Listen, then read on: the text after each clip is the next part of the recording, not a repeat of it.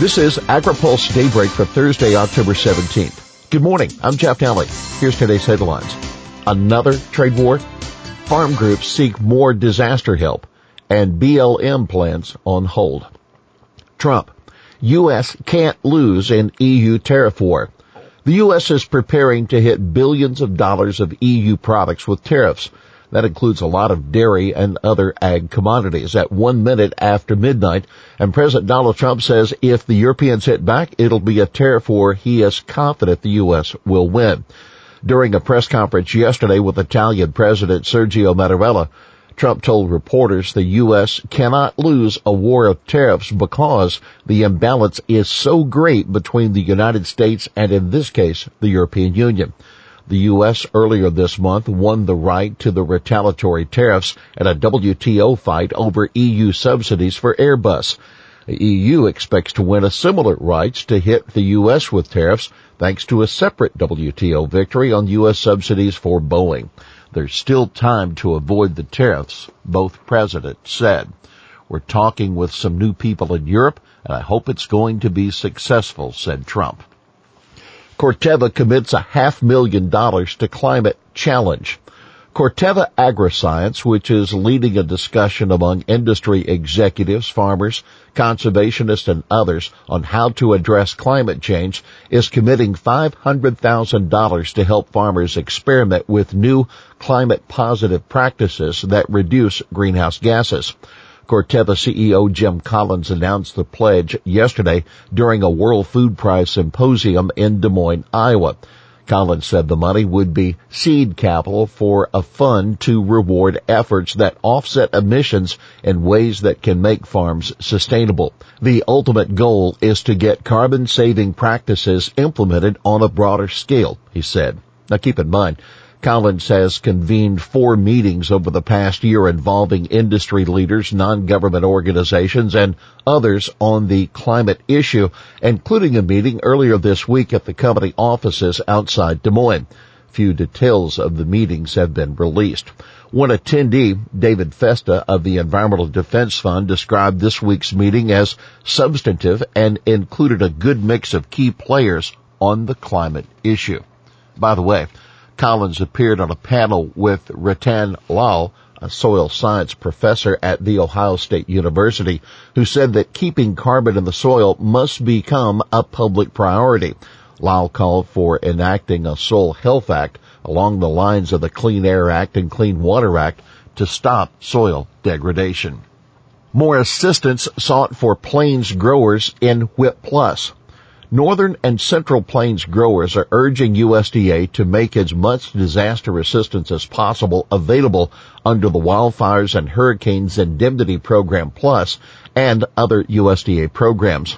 In a letter sent yesterday to Ag Secretary Sonny Perdue, groups including the American Soybean Association and the National Association of Wheat Growers also urged Secretary Perdue to help growers facing severe quality problems by providing flexibility in the crop insurance program. With the exception of wine grapes, the WHIP Plus regulation appears to exclude quality loss from the program, the group said. Yet quality losses caused by excess rains, floods, resulting crop diseases, just as real, tangible, and immediate to producers as any other form of crop damage. Other groups signing the letter included the National Barley Growers Association, National Farmers Union, National Sunflower Association, U.S. Canola Association, U.S. Dry Bean Council, and the U.S. Dry Pea and Lentil Council. WTO considers measure to appease U.S. on judges. The World Trade Organization countries hoping to satisfy U.S. criticisms of WTO appellate judges and convince the U.S. to stop blocking nominees are now looking to a new proposal by an appointed facilitator, New Zealand Ambassador David Walker. Walker's possible solution for overcoming the impasse, as it was described by a Geneva official, addresses multiple U.S. concerns, such as WTO judges exceeding their authority and issuing advisory opinions. But it's still not clear if the WTO is willing to approve Walker's proposals. It is now up to members to see how they wish to take this matter forward, he said at a General Assembly meeting. USAID looks to expand biotech benefits. U.S. Agency for International Development is offering up to $70 million in funding to companies, universities, and non-government organizations to come up with ways to use agriculture biotechnology to address food and nutrition needs in poor countries. The goal is to get the best biotech solutions for helping smallholder farms deal with pests and disease and better cope with drought and depleted soils. USAID Administrator Mark Green announced that and several other agriculture development projects yesterday at the World Food Prize Symposium in Des Moines. A partnership with MasterCard is designed to connect smallholder producers with financial services and markets.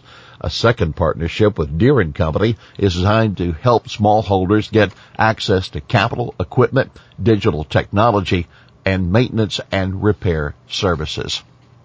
Judge Nix's BLM sage grouse plans for inadequate analysis. A federal judge in Idaho halted implementation of Bureau of Land Management plans covering millions of acres of greater sage grouse habitat in six western states.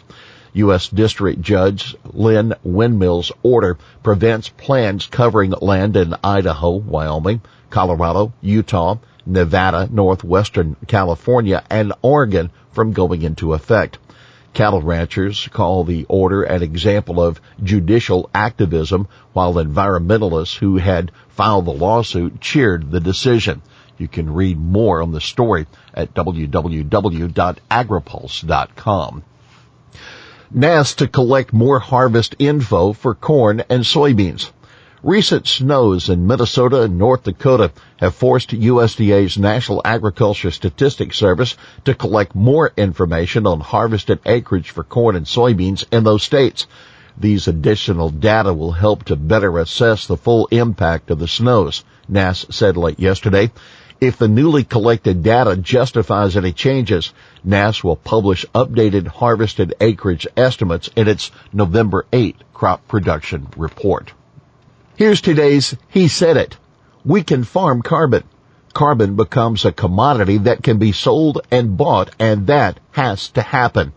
That Rattan Lal, soil science professor at The Ohio State University, speaking at the World Food Prize Symposium about the importance of compensating farmers keeping carbon in the soil to combat climate change.